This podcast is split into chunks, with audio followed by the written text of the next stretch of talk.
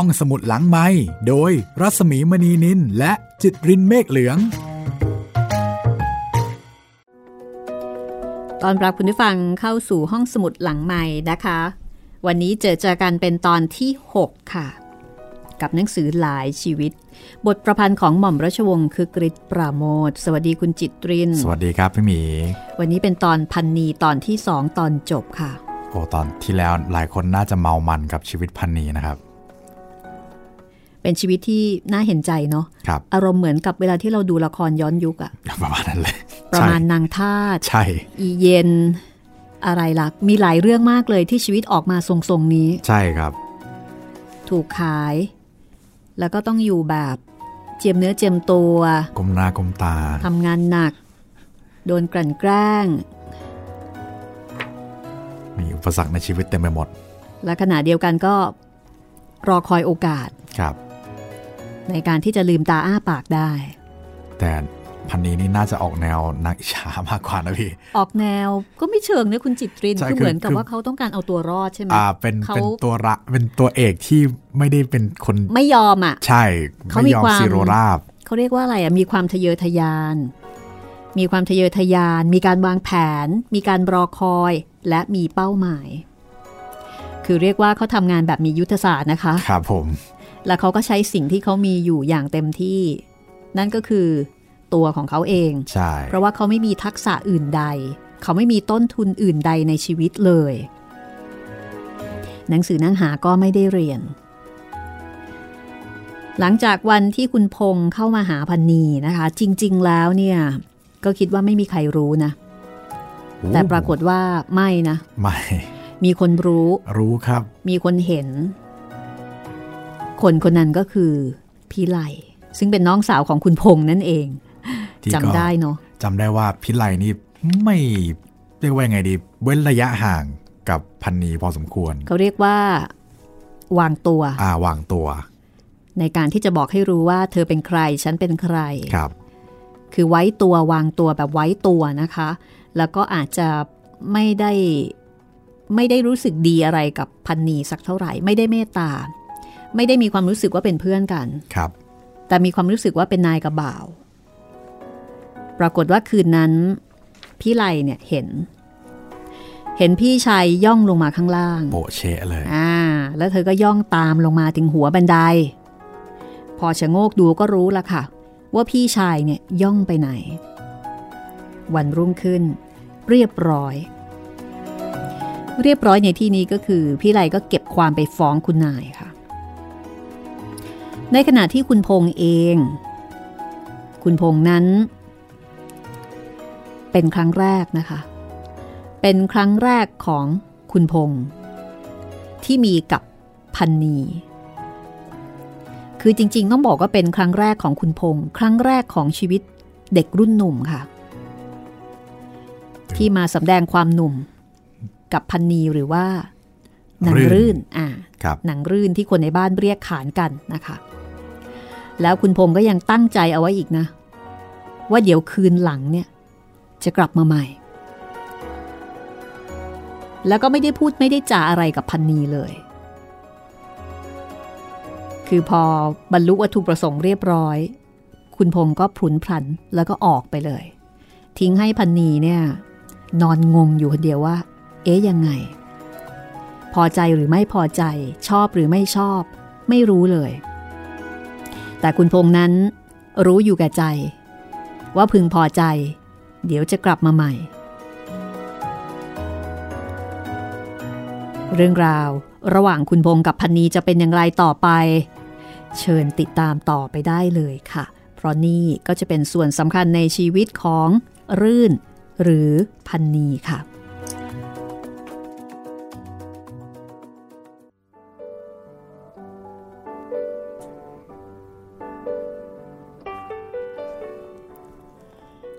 พันนีไม่เคยนึกว่า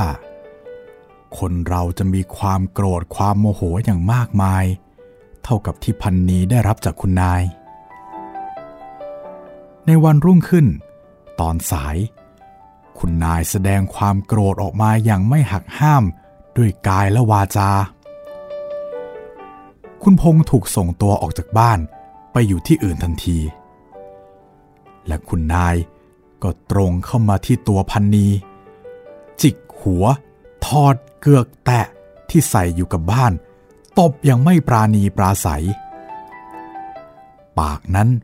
ก็ตะโกนด่าว่าด้วยถ้อยคำที่พันนีไม่เคยนึกเลยว่าจะมีฝังอยู่ในคนที่เต็มไปด้วยกิริยาผู้ดีภาคภูมิเช่นคุณนายตบตีด่าว่าอยู่นานจนความเจ็บกลายเป็นชาไม่รู้สึกพันนีไม่พยายามดิ้นรนหลีกหนีเพราะรู้อยู่แก่ใจว่าถึงจะหนีก็คงจะไปไม่รอดคุณนายทั้งตีและด่าจนเหนื่อยหอบแล้วก็ยกเท้าขึ้นถีบอย่างแรงที่ตัวพันนีทำให้ตัวพันนีกระเด็นจากเฉลียงหน้าตึกชั้นล่างตกบันไดหิน 3-4 ขั้นลงมาหมอบอยู่ชลาหน้าตึกฝ่ายคุณนายก็เดินกลับเข้าไปอยู่ในห้องและด่าอยู่จนบ่ายคุณนายไม่เคยออกปากไล่พันนีออกจากบ้านเลยแม้แต่คำเดียวเพราะความเสียดายเงิน50 บาทที่คุณนายจ่ายไปเป็นค่าตัวพันนีนั้นเป็นเครื่องผูกมัดคุณนายยิ่งกว่าเป็นเครื่องผูกมัดพันนีเสียอีก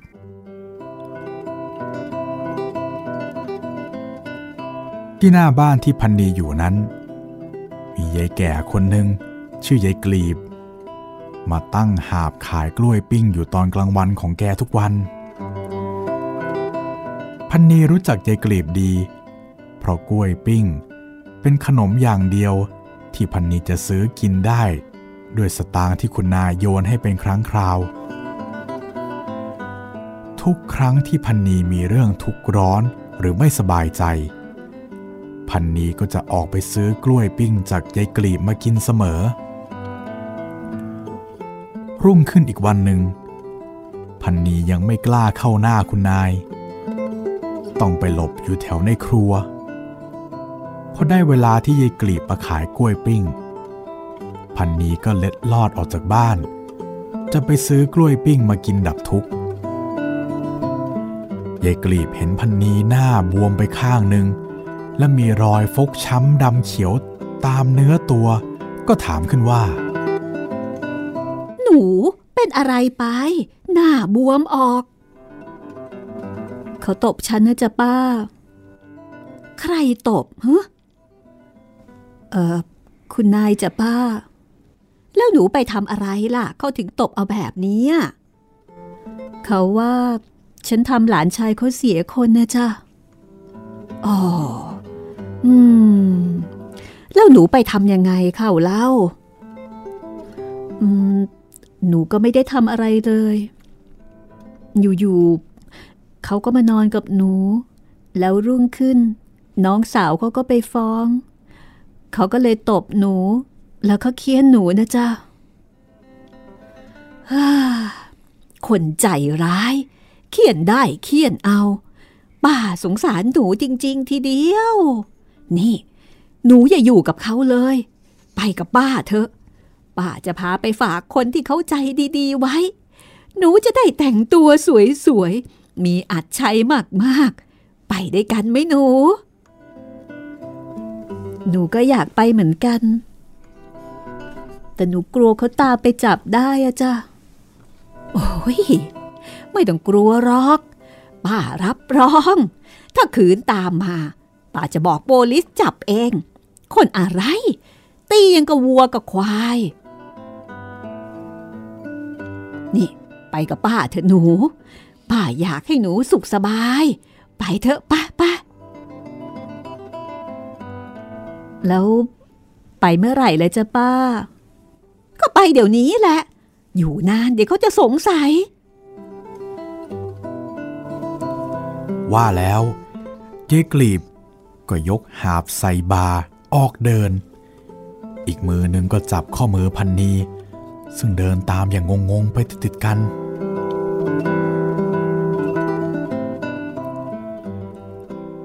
พันนีเดินตามยายกลีบไปตามถนนหนทางและเข้าตรอกเข้าซอกไปอีกนานผ ผู้คนที่เดินผ่านไปมาพลุกพล่านก็ไม่ได้สนใจเหลียวมองดูระหว่างทางยายกลีบแวะซื้อเสื้อและผ้าสิ้นใหม่ๆให้ชุดหนึ่งเป็นเสื้อชุดใหม่ชุดแรกที่พันนี้ได้เคยมีในชีวิตหลังจากเดินเข้าตรอกไปอีกนานพันนี้ก็มาถึงบ้านเล็กๆหลังหนึ่งที่ยายกลีบบอกว่าเป็นบ้านของแกยายกลีบเรียกพันนี้เข้าไปในบ้านบอกให้อาบน้ำอาบท่าหาข้าวให้กินและแสดงความเมตตาปราณีอย่างที่พันนีไม่เคยประสบพบเห็นมาแต่ก่อนตอนเย็นวันนั้นยายกลีบก็พูดขึ้นว่าหนูรื่นพรุ่งนี้ป้าจะพาหนูไปฝากไว้กับญาติที่ต่างจังหวัดจะอยู่ที่นี่ไปหรือเดี๋ยวเขาก็จะมาตามตัวจะต้องมีเรื่องกันเปล่าๆไปอยู่ต่างจังหวัดเสียให้สบายสักพักพอเรื่องมันเงียบแล้วป้าจะไปรับกลับมาอยู่ด้วยกันใหม่นะพันนีรับฟังความเห็นยายกลีบโดยไม่ได้โต้แย้งสงสัยเพราะการกระทำของยายกลีบส่อให้เห็นเจตนาอันดีมาแต่แรกและพอรุ่งขึ้นตอนเช้ายายกลีบก็พาพันนีไปสถานีรถไฟจับรถเช้าไปลงที่สถานีลพบุรีและพาตัวพันนีไปยังบ้านหลังหนึ่งมีรั้วรอบขอบชิดตั้งอยู่ไม่ไกลตลาดนักบนบ้านนั้นพันนีเห็นหญิงสาวเดินไปมาอยู่2-3 คนทุกคนนุ่งสรงใส่เสื้อชั้นในเผ่าผมยุ่งเหมือนกับเพิ่งตื่นนอนและตาโรยเหมือนกับทุกคนอดนอนมาแต่เมื่อคืนทุกคนมีรอยแป้งและสีทาหน้าติดค้างอยู่อย่างล้างไม่หมดพอพันนีขึ้นไปบนบ้านพร้อมกับยายกลีบหญิงกลางคนคนหนึ่งก็เดินกระวีกระวาดออกมาจากในห้องร้องทักยายกลีบขึ้นอย่างดีใจแม่เขียนนี่ฉันพาหลานฉันมาฝากไว้สักคนสิช่วยเลี้ยงให้ดีๆหน่อยเพราะยังเป็นเด็กหน้าตาก็ดีหรอกได้สิจะเป็นไรมีหลานแม่กรีบก็เหมือนกับหลานฉันจะเลี้ยงให้ดีอย่าวิตกคนที่ชื่อเขียนพูดตอบและหลังจากนั้นหญิงสาว2-3 คนที่เดินเกะกะอยู่ก็พากันเข้ามานั่งฟังอยู่ห่างๆพอได้ยินนางเขียนพูดก็หัวเราะกันซิกซีดูหน้าพันนีแล้วก็เหลียวแลดูตากันแล้วก็หัวเราะเหมือนกับเรื่องที่พูดนั้นขบขันเสียเต็มประดาหนูชื่ออะไรหนูชื่อรื่นจ้ะชื่อไม่เพราะหรอกเปลี่ยนซะเถอะน้าจะคิดให้เองชื่ออะไรดีอ่ะเอาอย่างนี้ก็แล้วกันที่นี่เคยมีพันนีอยู่คนนึงแต่เข้าไปซะแล้วหนูชื่อพันนีแทนก็แล้วกันนะเพราะดีไม่หนูเพราะดีจ้ะแล้วทีนี้ก็จำชื่อไว้นะพันนีนางเขียนสั่งและตั้งแต่นั้นมารื่นหรือพันนีก็ใช้ชื่อว่าพันนีเป็นนามปากกาหรือนามแฝงในอาชีพตลอดมา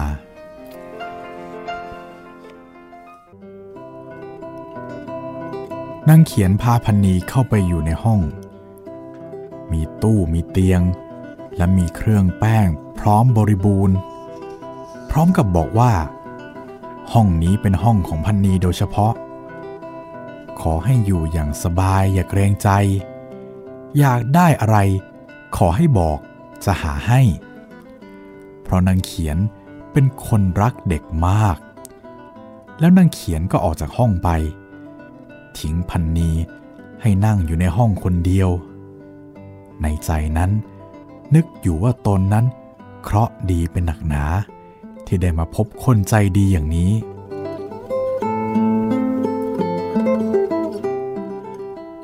ตอนบ่ายเมื่อยายกลีบกลับกรุงเทพแล้วพันนี้ก็ได้รับความเอาใจจากนางเขียนเป็นพิเศษโดยนางเขียนพาไปซื้อเครื่องแต่งตัวพาไปตัดเสื้อพร้อมกับซื้อเครื่องแต่งหน้าทาปากให้หลายอย่างตกค่ำก็พาไปดัดผมดูเหมือนจะไม่มีอะไรที่นางเขียนจะให้ไม่ได้พันนี้ก็ได้แต่อัศจรรย์ใจในโชคชะตาของตนความยากจนที่เคยกดหัวใจอยู่นั้นก็ดูจะเบาบางลงรู้สึกว่าโลกนี้น่าอยู่น่าสบายเสียเป็นอย่างยิ่งเมื่อกลับมาถึงบ้านพันนีเห็นชายหนุ่ม 2-3 คนนั่งคุยกับหญิงสาวบางคนที่เห็นเมื่อเช้าชายหนุ่มเหล่านั้นต่างพากันเหลียวมามองอย่างสนใจแต่นางเขียนก็รีบพาพันนีเข้าห้องและสั่งให้หลับนอนตามสบายพรุ่งนี้ค่อยคุยกันใหม่แล้วก็บอกว่าอย่าออกมาจากห้องเป็นอันขาดและอย่าสนใจกับพวกผู้ชายที่มาอยู่ข้างนอกลูกหลานของน้าทั้งนั้นไม่ต้องกลัวนะนางเขียนอธิบายแล้วนางเขียนก็ออกจากห้องไปปิดประตูขังพันนีไว้ในนั้น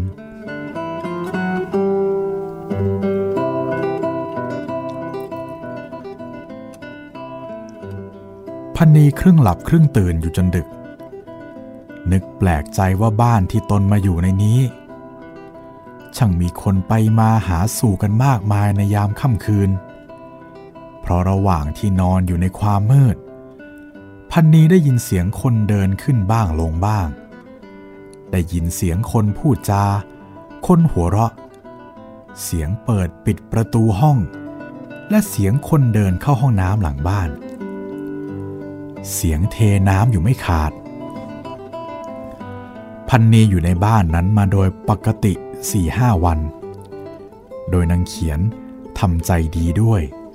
จนพันนีนึกรักยิ่งกว่าใครๆที่ได้เคยพบมาแต่ก่อนพอถึงวันที่ 5 หรือวันที่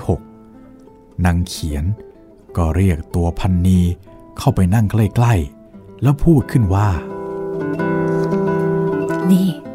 หนูรู้หรือเปล่าว่ามีคนเข้ามารักหนูแล้วใครเลยจ๊ะนะอาเสียร้านขายทองไงล่ะหนูเขารักหนูจริงๆนะ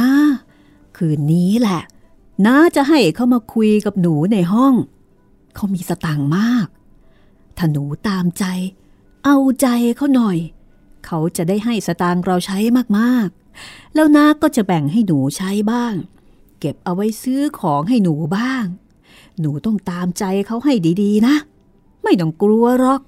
เขารักหนูจริงๆเขาบอกน้าเอง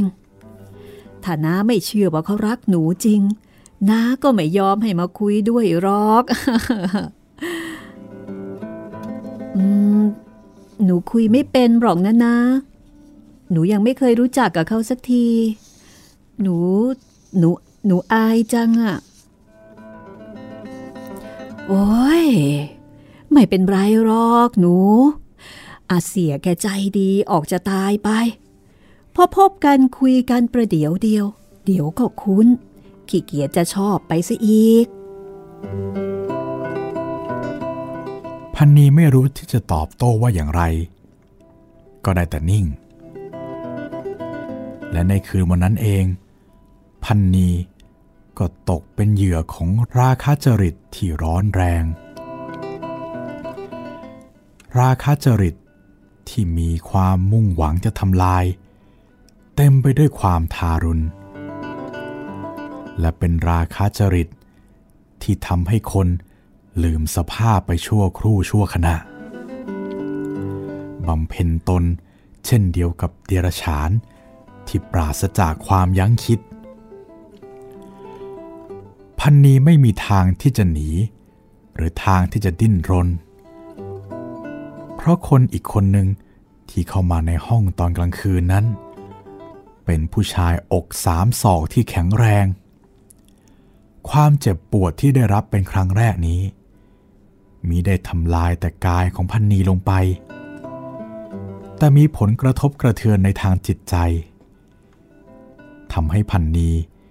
เห็นความสัมพันธ์ระหว่างเพศเป็นของไร้ค่าอื่นใดนอกจากเงินเท่านั้นที่จะเป็นเครื่องตอบแทนได้หลังจากเหตุการณ์คืนนั้นแล้วพันนีก็เข้าใจในสภาพของตนเองสภาพของนางเขียนและทุกคนที่อยู่ในบ้านนั้นได้เป็นอย่างดีพันนีรู้ว่ายายกลีบนำตนมาขายไว้กับนางเขียนเป็นราคา300 บาทเงิน300 บาทที่นางเขียนจ่ายไปนี้พันนีจะต้องทำงานใช้แต่กว่าจะใช้ได้หมดนั้นจะกินเวลาสักกี่สิบกี่ร้อยปีพันนีก็ไม่มีปัญญาที่จะคำนวณได้ถูกเพราะทุกลมหายใจเข้าออกที่พันนีมีชีวิตอยู่ในบ้านนั้นรายจ่ายทุกอย่างค่าเครื่องแต่งกายค่าแป้งผัดหน้าค่าไฟค่าทานค่าน้ำทุกหยดค่าข้าวทุกเมล็ดดูเหมือนจะถูกบวกเข้าไปกับต้นทุนประเดิม300 บาทที่นางเขียนต้องจ่ายไปตั้งแต่แรกเริ่มแต่จะเป็นเพราะนางเขียนจะเป็นคนใจดีอยู่บ้างหรือจะเป็นเพราะว่านางเขียนต้องการเอาใจพันนีซึ่งกำลังเป็นบ่อเกิดแห่งรายได้อันงามของตนไว้ก่อนก็ตามนางเขียนก็จ่ายเงินให้พันนีได้มีใช้สอยติดตัวของตัวเองอยู่เสมอครั้งนี้เป็นครั้งแรกที่พันนีมีเงินเป็นของตัวเองถึงจะมีไม่มากก็ยังเป็นเงินแท้ๆที่ได้มาด้วยการเสียสละและการอดทนในขั้นแรกแต่ต่อมากลับกลายเป็นความเคยชินหรือบางครั้งก็ได้มาด้วยความสนุกความพอใจไม่มีความเหน็ดเหนื่อยเจ็บปวดถ้าหากว่าผู้ชายคนแรกที่ซื้อความพอใจจากพันนีด้วยเงินเป็นคนที่น่าเกลียดน่ากลัวบางทีพันนีก็อาจจะหวาดหวั่นต่อชีวิตที่จะต้องบำเพ็ญต่อไปแต่นางเขียนเป็นคนฉลาดและมีความชำนาญในอาชีพจึงได้ตกลงให้กับอาเสียหนุ่มซึ่งทั้งบ้านลงมติว่ารูปหล่อและความรูปหล่อของชายคนแรกนั้นช่วยบรรเทาความทรมานของพันนีในคืนวันหลังลงไปได้บ้างเพราะรูปสมบัติที่ไม่น่าขยะแขยงนั้นช่วยเคลือบความน่าขยะแขยงในใจมิให้เห็นได้ชัด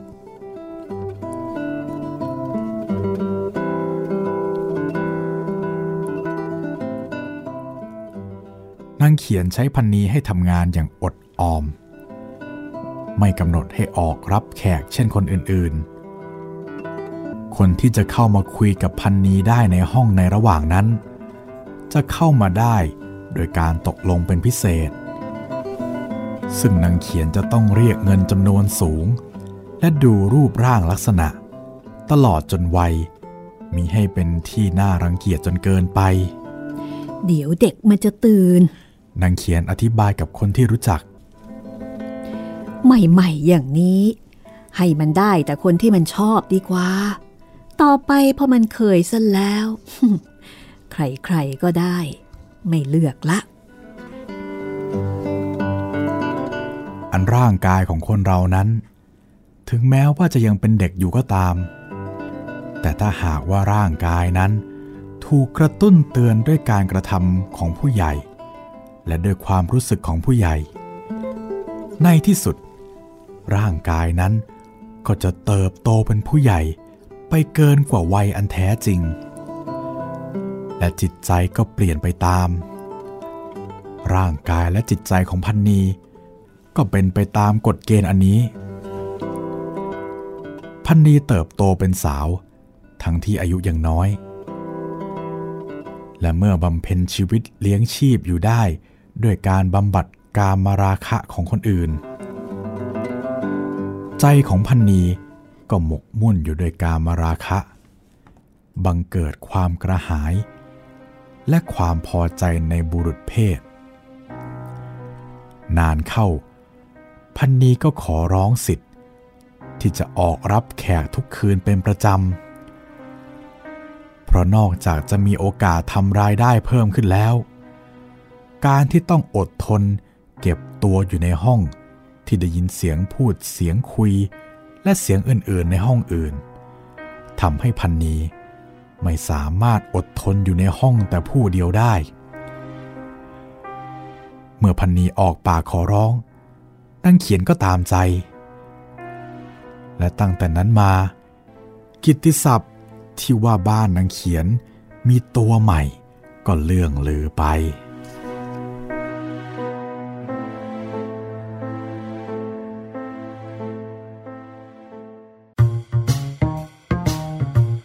ห้องสมุดหลังไมค์โดยรัศมีมณีนินและจิตรินเมฆเหลือง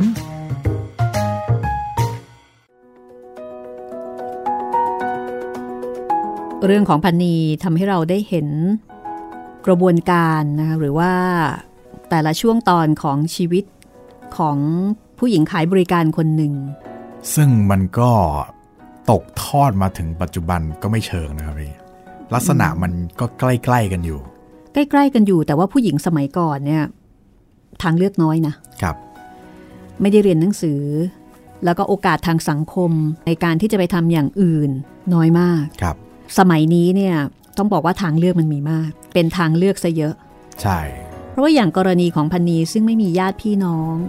หนังสือหนังหาก็ไม่ได้เรียนและจะไปทำอะไรใช่ไหมใช่โซเชียลมีเดียก็ยังไม่มีใช่จะไปขายของออนไลน์อะไรก็ไม่ได้คือมันไม่มีทางเลือกอื่นใดในชีวิตเลยในการที่จะดำรงชีวิตดำเนินชีวิตอยู่ต่อไปก็ต้องทำสิ่งนี้แหละชีวิตก็เป็นไปตามเหตุปัจจัยที่ถูกผลักดันให้เป็นคุณผู้ฟังอาจจะสงสัยนะคะว่าเอ๊ะทำไมถึงบรรยายว่าเป็นครั้งแรกรับแขกคนแรกเนี่ยกับอาเสียเจ้าของร้านทองอันนี้ก็ต้องบอกว่าครั้งแรกกับคุณพงษ์นั้นพันนียังไม่ได้เสียตัวนะคะครับแต่ว่าพันนีเนี่ยมาเสียตัวจริงๆก็คือกับอาเสียร้านทองคนนี้ดังนั้นก็สามารถที่จะทำความเข้าใจได้เลยว่าพันนีจะต้องเป็นตัวที่ทำเงินทำทองให้กับยายเขียนเนี่ยไม่น้อยเลยทีเดียวเพราะว่ายังเด็กยังสดใหม่อยู่ใช่และนั่นก็อาจจะเป็นเหตุที่ทำให้ยายเขียนเอาอกเอาใจแล้วก็ดูแลพันนีอย่างดีชีวิตของเซ็กซ์เวิร์กเกอร์สมัยก่อนนู้นนะคะหมายถึงว่าคนขายบริการเนี่ยก็จะมีช่วงฮันนีมูนพีเรียดละค่ะคือช่วงที่มาใหม่ๆครับที่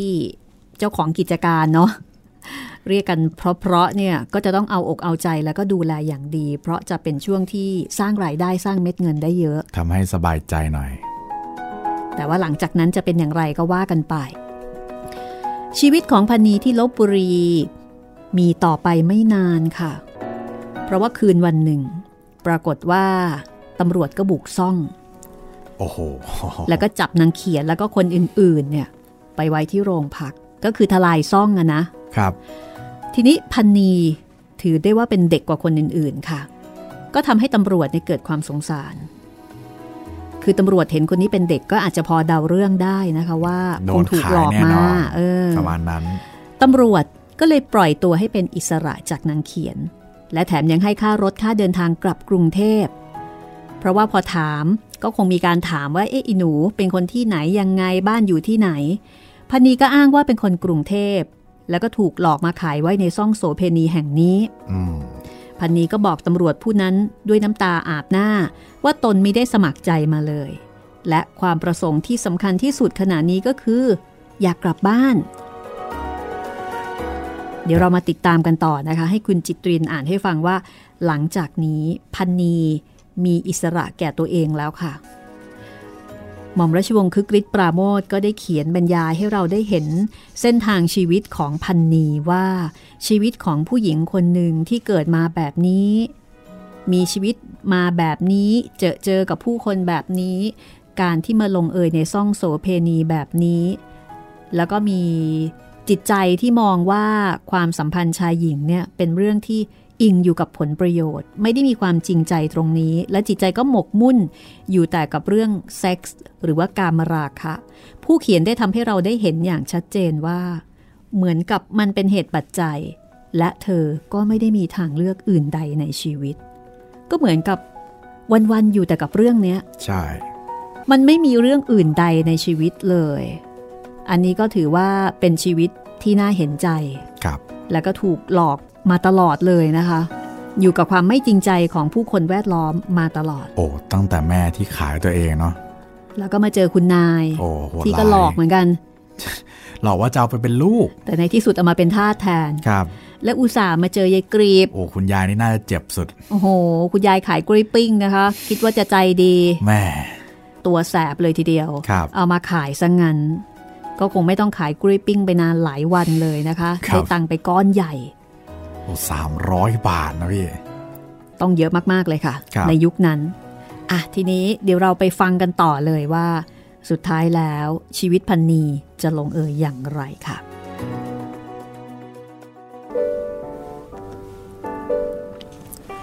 พันนีขึ้นรถไฟกลับกรุงเทพโดยหัวใจอันลำพองครั้งนี้พันนีมีอิสระแก่ตัวเต็มที่จะทำอะไรกับตัวก็ย่อมจะทำได้ไม่มีนายไม่มีเจ้าของก่อนจะมากรุงเทพเพื่อนฝูงที่เคยอยู่บ้านเดียวกันกระซิบบอกชื่อโรงแรมและชื่อถนนให้แห่งหนึ่งซึ่งพันนีตั้งใจไว้ว่าจะยึดเอาเป็นแหล่งที่ทำมาหากิน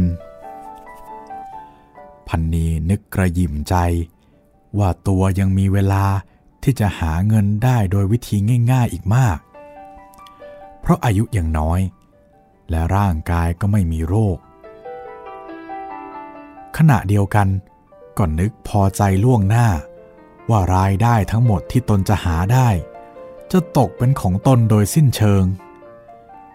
ชีวิตอนาคตดูเหมือนจะเตรียมต้อนรับพันนีด้วยความแจ่มใสไม่มีเรื่องที่จะต้องวิตกกังวลแต่อย่างใด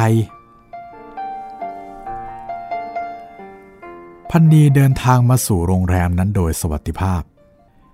และเริ่มประกอบอาชีพอย่างเดียวที่เคยทำเป็นล่ำเป็นสันสิ่งที่พันนีคาดไม่ถึงก็คือเงินนั้นเป็นของแปลกที่ไม่อยู่นิ่งเป็นที่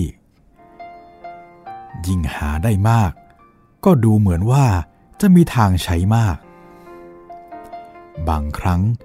พันนีก็รู้สึกเหมือนกับว่าตนเป็นเศรษฐีใช้จ่ายได้ฟุ่มเฟือยและหัดเล่นการพนันได้ทุกชนิดตั้งแต่แข่งม้าไปจนถึงโปถั่วและไพ่บางเวลาพันนีก็รู้สึกว่าตนกลับไปอยู่ในสภาพยากจนอย่างเดิมมีความขาดแคลนแร้นแค้นเป็นอย่างยิ่งเพราะพันนีไม่มีข้อผูกมัดอื่นใดที่จะต้องควบคุมการใช้จ่ายความรู้สึกว่าอยู่คนเดียวในโลกไม่มีข้อผูกพันกับใครนั้นเป็นทั้งพรอันประเสริฐและเป็นทั้งเคราะห์อันหนักสิ่งที่พันนีคาดไม่ถึงเป็นประการที่สองก็คือกฎของธรรมชาติซึ่งมักจะแสดงออกมาในที่ที่ไม่น่าจะเป็นไปได้และในกาละที่ไม่สะดวกเป็นอย่างยิ่งพันนีเริ่มตั้งครรภ์โดยไม่รู้ตัวและกว่าจะรู้ก็ทำสิ่งใดไม่ได้เสียแล้วพันนีรู้สึกตระหนกตกใจเมื่อทราบแน่ชัดว่าตนตั้งครรภ์เพราะกลัวจะเสียโฉมเสียเวลาประกอบอาชีพเพื่อนฝูงพากันบอกยาให้กินเพื่อเอาเด็กออกพันนีเคลิบเคลิ้มไปตามถึงกับหายาไว้แต่พอถึงเวลาจะกินเข้าจริงก็กินไม่ลงเพราะชีวิตของพันนีที่ผ่านมาสอนให้พันนีรู้สึกโดยมิได้ตั้งใจว่าชีวิตนั้นมีค่ามิใช่ของทำลายกันได้ง่ายๆตรงกันข้ามสิ่งที่ควรจะทำก็คือพยายามทุกทาง ที่จะดำรงชีวิตรักษาชีวิตนั้นไว้เด็กที่อยู่ในครรภ์นั้นก็เป็นอีกชีวิตหนึ่งถึงแม้ว่าพันนีจะบำเพ็ญชีวิตมาอย่างไรก็ตามการฆ่าสัตว์ตัดชีวิตพันนีก็ยังถือว่าเป็นบาปอันหนักยิ่งใกล้วันคลอดบุตรเข้ามาพันนีก็เริ่มมองหาที่ที่จะไปคลอดบุตรและเริ่มเก็บเงินที่หาได้นั้นไว้เพื่อการนี้ใจของพันนีหวนระลึกถึงบ้านเดิมถึงมารดาของตนแล้วก็ตกลงใจว่าเหมาะที่สุดถ้าหากว่าพันนีจะไปออกลูกที่บ้านมารดาและฝากเด็กนั้นให้มารดาเลี้ยงไว้ต่อไปเมื่อพันนีทำมาหาได้อีกก็จะแบ่งเงินให้มารดาเป็นการอุปการะทั้งบุตรของตนและมารดาของตนพร้อมๆกันเมื่อพันนีเดินทางไปจากกรุงเทพไปถึงบ้านและเล่าเนื้อความให้ยายริ้วฟังยายริ้วก็ยอมรับเงื่อนไขของพันนีโดยดุษฎีเพราะยายริ้วมีอายุมากขึ้นกว่าแต่ก่อนทำงานหนักไม่ไหวถ้ามีลูกสาวคอยส่งเงินให้เลี้ยงชีพฐานะของแกก็จะดีขึ้นสำหรับเด็กที่เกิดใหม่จากพันนีลูกสาวของแกนั้นยายริ้วไม่เคยไต่ถามว่าใครเป็นพ่อของเด็กเพราะแกรู้ว่าถึงถามพันนีก็คงตอบไม่ได้เช่นเดียวกับแกตอบไม่ได้ว่าใครเป็นพ่อของพันนีนั่นเอง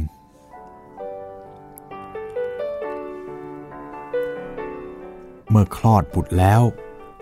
หัวใจของพันนีที่เคยว่างจากความรักก็เต็มไปด้วยความรักและความรักที่พันนีมีในบุตรของตนนั้นดูเหมือนจะมากกว่าความรักของคนธรรมดาสามัญเพราะเหตุที่ไม่เคยมีมาก่อนแต่แรกพันนีตั้งใจว่าจะกลับกรุงเทพโดยด่วนแต่เมื่อคลอดบุตรแล้วความรักบุตรก็เป็นเครื่องทวงมิให้พันนีจากไปได้ง่ายๆเงินทองที่มีติดตัวมาบ้าง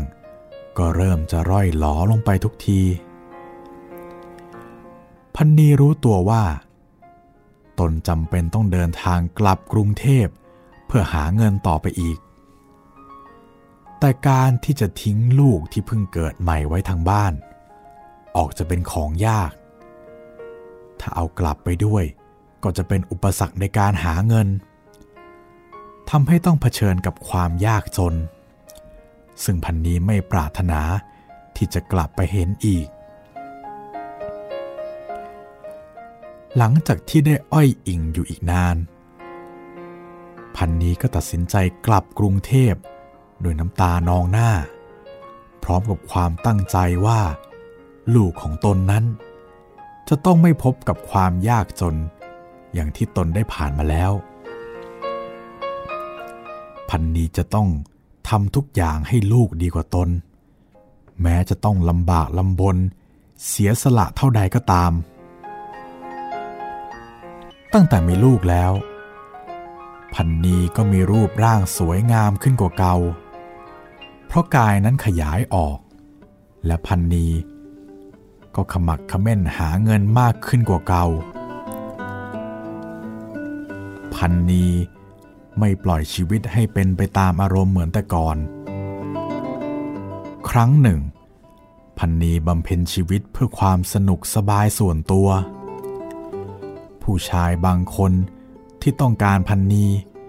ถ้าหากว่าพันนีไม่พอใจในรูปร่างลักษณะหรือนิสัยใจคอพันนีก็ไม่ตกลงด้วยไม่ว่าจะให้เงินสักเท่าใดแต่ผู้ชายบางคนที่มีหน้าตาดีหรือพูดจาถูกใจพันนีก็รีบปฏิบัติให้เปล่าๆถือเอาความสำราญที่ได้ด้วยกันนั้นเป็นเครื่องตอบแทนแต่เดี๋ยวนี้พันนีมีวัตถุประสงค์ที่จะหาเงินให้ได้มากที่สุดมีความรักค ความเจตนาดีต่อลูกเป็นเครื่องจูงใจใครมีเงินให้พันนีก็ตกลงด้วยทุกคนไปแต่วัตถุประสงค์นั่นเองบางทีก็ชักจูงพันนีไปในทางที่ผิดด้วยความอยากได้เงินมากและอยากได้เงินเร็วพันนีก็หันเข้าหาการพนันมากกว่าแต่ก่อนซึ่งบางครั้งการพนันก็ทำให้พันนีมองเห็นสวรรค์วิมานอยู่ตรงหน้าและบางครั้งพันนีก็ต้องนอนเหงื่อแตกมือกายหน้าผาก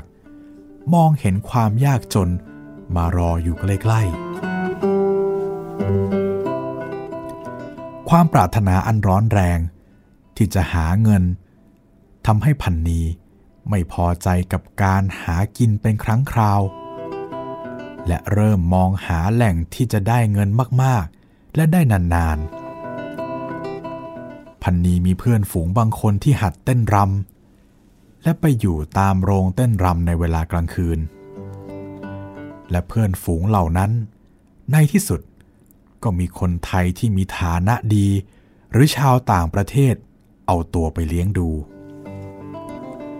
พันนีก็หัดเต้นรำและภายในเวลาไม่นานก็เต้นรำได้อย่างคล่องแคล่วและหลังจากลงทุนในเสื้อชุดราตรีทันสมัย 2-3 ชุดพันนีก็ไปปรากฏกายที่สถานเต้นรำทุกคืนเป็นประจำชีวิตใหม่ที่โรงเต้นรำเปิดตาพันนีให้มองเห็นโลกกว้างขวางขึ้นอีกมากแต่ก่อนนี้พันนีได้พบแต่ผู้ชายที่จะยอมพบกับตนแต่เฉพาะในที่ลับ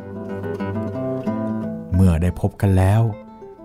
แม้พบในที่อื่นภายหลังก็จะทำไม่รู้จักและไม่ยอมทักทายด้วยความอายชีวิตของพันนีแต่ก่อนนั้นอยู่เพียงชายขอบของสังคมเป็นชีวิตที่อยู่ยามโผล่เพล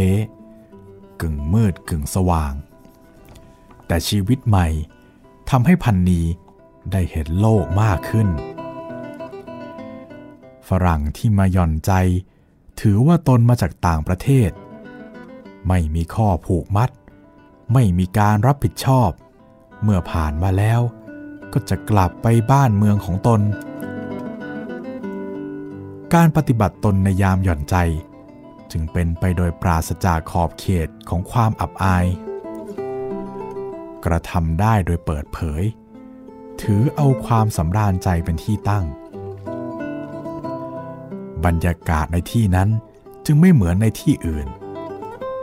และบรรยากาศที่ติดต่อไปถึงคนไทยที่มาในสถานที่นั้นด้วยรายได้ของพันนีนั้นย่อมจะดีขึ้นอย่างไม่มีปัญหาเพราะพันนีมุ่งไปทางคนต่างประเทศมากกว่าคนไทยการสมาคมกับชาวต่างประเทศทำให้พันนีได้รู้เห็นอะไรหลายอย่างจริตกิริยาตลอดจนวิธีแต่งหน้าแต่งกายก็ทันสมัยกว่าเก่าพันนีเปลี่ยนสภาพของโสเพณีซึ่งเกือบจะเก่าไปเป็นสาวสังคมที่ค่อนข้างจะใหม่และเมื่อได้สมาคมกับฝรั่งนานๆพันนีก็พูดฝรั่งได้และพูดได้โดยเร็วพันนีเป็นที่ต้องใจของชาวต่างประเทศทุกคนที่ได้ประสบพบเห็นบางคนหลังจากที่ได้ไปค้างคืนกับพันนีแล้วก็จะกลับมาอีกบางคนมีศรัทธาถึงกับหวงแหนพันนีเอาตัวไปเลี้ยงไว้ที่บ้านซึ่งพันนีจะยอมไปอยู่ด้วยทันทีและในระหว่างที่อยู่ด้วยกันพันนีก็จะเรียกเงินเป็นจำนวนมากและเรียกของที่มีราคาจนในที่สุดเมื่อไม่สามารถจะเรียกได้อีกพันนีก็จะออกจากบ้านไปเฉยๆหรือบางคนรู้ตัวทันไล่พันนีออกจากบ้านพันนีก็ออกมาโดยไม่มีอารมณ์เศร้าโศกหรือเครียดแค้น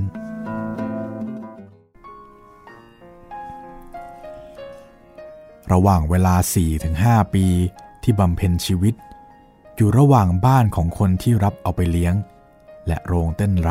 ำพันนีก็ออกไปเยี่ยมลูกทุกครั้งที่มีโอกาสขณะนั้นพันนีได้จับเงินเรือนพันเรือนหมื่นและถึงแม้ว่าเงินส่วนมากจะหมดไปในการพนันและการบำรุงบำเรอตนเองให้สวยงามพันนีก็ไม่ลืมที่จะส่งเงินไปให้ทางบ้านเสมอเงินที่ได้รับจากพันนีทำให้ยายริ้วสามารถปลูกเรือนได้ใหม่และซื้อนาไว้ให้เขาเช่าเป็นรายได้พอเลี้ยงตัวและหลานในระหว่างนั้นเด็กผู้ชายลูกของพันนีก็โตขึ้นเป็นเด็กช่างเล่นช่างพูดทำให้พันนี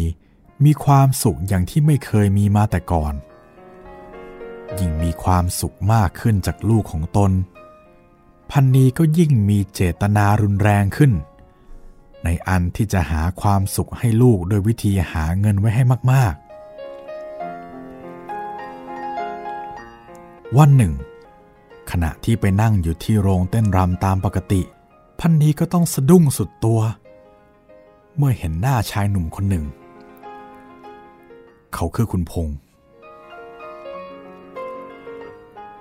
รื่นนึกว่าใครที่ไหนมาทำไมอยู่ที่นี่ล่ะรื่นโตขึ้นสวยมากทีเดียว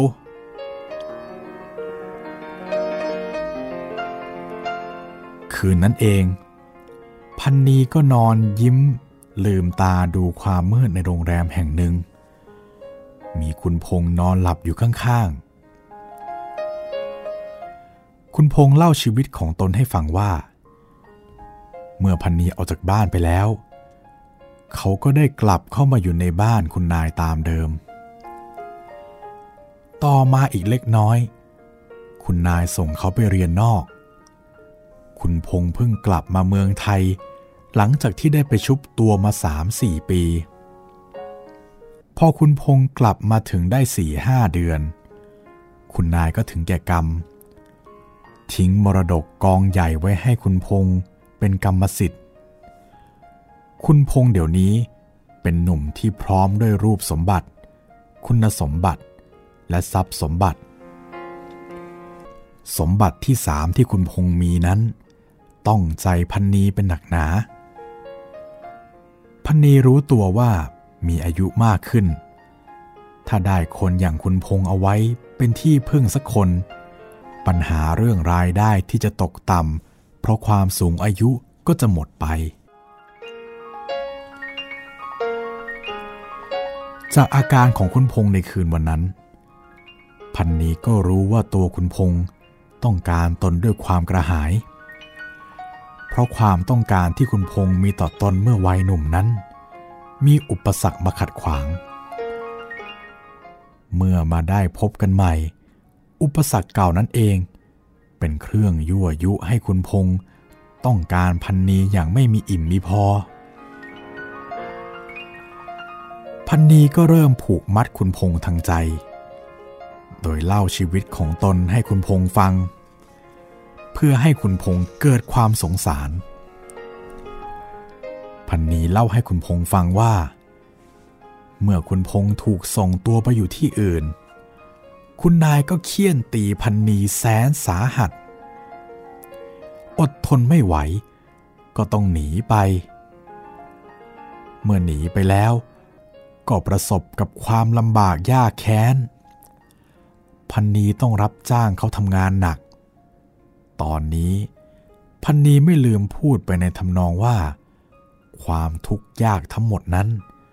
คุณพงษ์เป็นต้นเหตุในที่สุดพันนีก็ได้สามีคนหนึ่งเป็นกรรมกรยากจนแต่พอมีลูกด้วยกันคนหนึ่งสามีก็ตายพันนีจึงต้องทำงานเลี้ยงลูกและต้องรับจ้างเต้นรำเป็นอาชีพพันนีเน้นแล้วเน้นอีกจนคุณพงษ์เชื่อว่าตนเต้นรำเท่านั้นเมื่อเสร็จแล้วก็กลับบ้านมิได้ประพฤติตนเป็นหญิงเสเพลอย่างที่คนส่วนมากเข้าใจ แต่ที่มานอนคู่อยู่กับคุณพงษ์ในคืนวันนี้ก็เพราะความรักเป็นต้นเหตุกิริยาท่าทางและน้ำตาของพันนีทำให้คุณพงษ์เชื่อถือนวนิยายที่แต่งขึ้นสดๆนั้นอย่างมากและไปปรงใจเชื่อสนิทเอาเมื่อตอนเช้าก่อนที่จะแยกกันไปเพราะพันนีปฏิเสธเด็ดขาดไม่ยอมรับเงินจากคุณพงษ์แม้แต่สตางค์แดงเดียวตั้งแต่นั้นมาคุณพงษ์ก็ไปมาหาสู่เป็นประจำพันนีก็ผูกมัดหัวใจคุณพงษ์ไว้จนไม่สามารถจะปลีกตัวไปได้ไม่มีของสิ่งใดที่คุณพงษ์จะเห็นว่าแพงเกินไปสำหรับพันนีไม่มีเงินจำนวนใดจะมากเกินไปถ้าพันนีเป็นคนเรียกร้องและในที่สุดเมื่อคุณพงษ์ขอร้องหลายครั้งหลายหนให้ไปอยู่กินเป็นภรรยาพันนีก็รับปากเหมือนกับเสียไม่ได้และเมื่อพันนีรับปากคุณพงษ์ก็สัญญาด้วยความดีใจว่าจะจดทะเบียนสมรสให้ถูกต้องตามกฎหมายพันนีขออนุญาตคุณพงษ์ไปบ้านเพื่อเยี่ยมลูกซึ่งคุณพงษ์ก็อนุญาตด้วยความเต็มใจเมื่อพันนีปรารภว่าอยากได้เงินสัก 30,000 เพื่อไปปลูกบ้านให้ลูกอยู่คุณพงษ์ก็หามาให้อย่างไม่เสียดายเมื่อพันนีมาถึงบ้านมอบเงินให้แม่พันนีก็เล่าเรื่องคุณพงษ์ให้แม่ฟังโดยตลอดไม่ปิดบังรื่นเอ็งเชื่อแม่เถิดอย่าไปบางกอกอีกเลยอยู่กับแม่อยู่กับลูกเอ็งเสียที่นี่แหละเงินทองเราก็มีพออยู่แล้วเอ็งอย่ากลับไปทำเขาอีกเลยบาปกรรมเปล่าๆชาติก่อนเอ็งกับแม่จะทำกรรมอะไรไว้ก็ไม่รู้แต่ชาตินี้เราก็ใช้กรรมมาพอแล้วนะลูกพันนีฟังคำแม่พูดแล้วหัวเราะอย่างใจเย็นบุญกรรมเป็นเรื่องของคนแก่พันนีไม่มีเวลาจะไปนึกถึง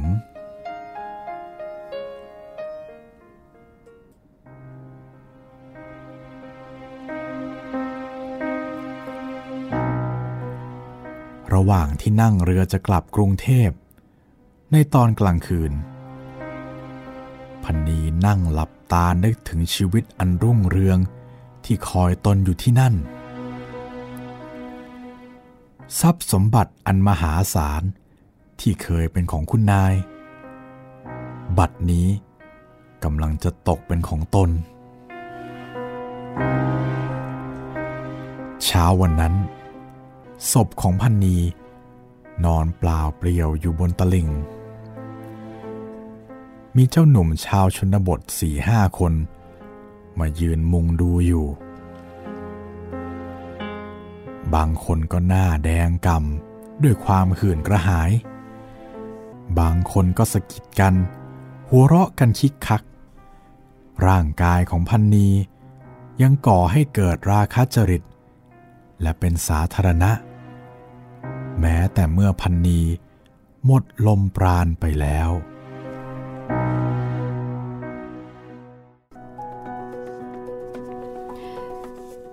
จบชีวิตที่3พันนี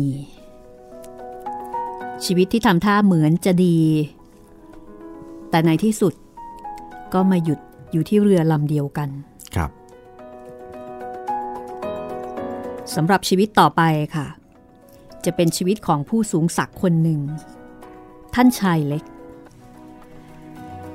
รอติดตามนะคะแต่วันนี้หมดเวลาแล้วค่ะเราสองคนลาไปก่อนนะคะสวัสดีครับสวัสดีค่ะ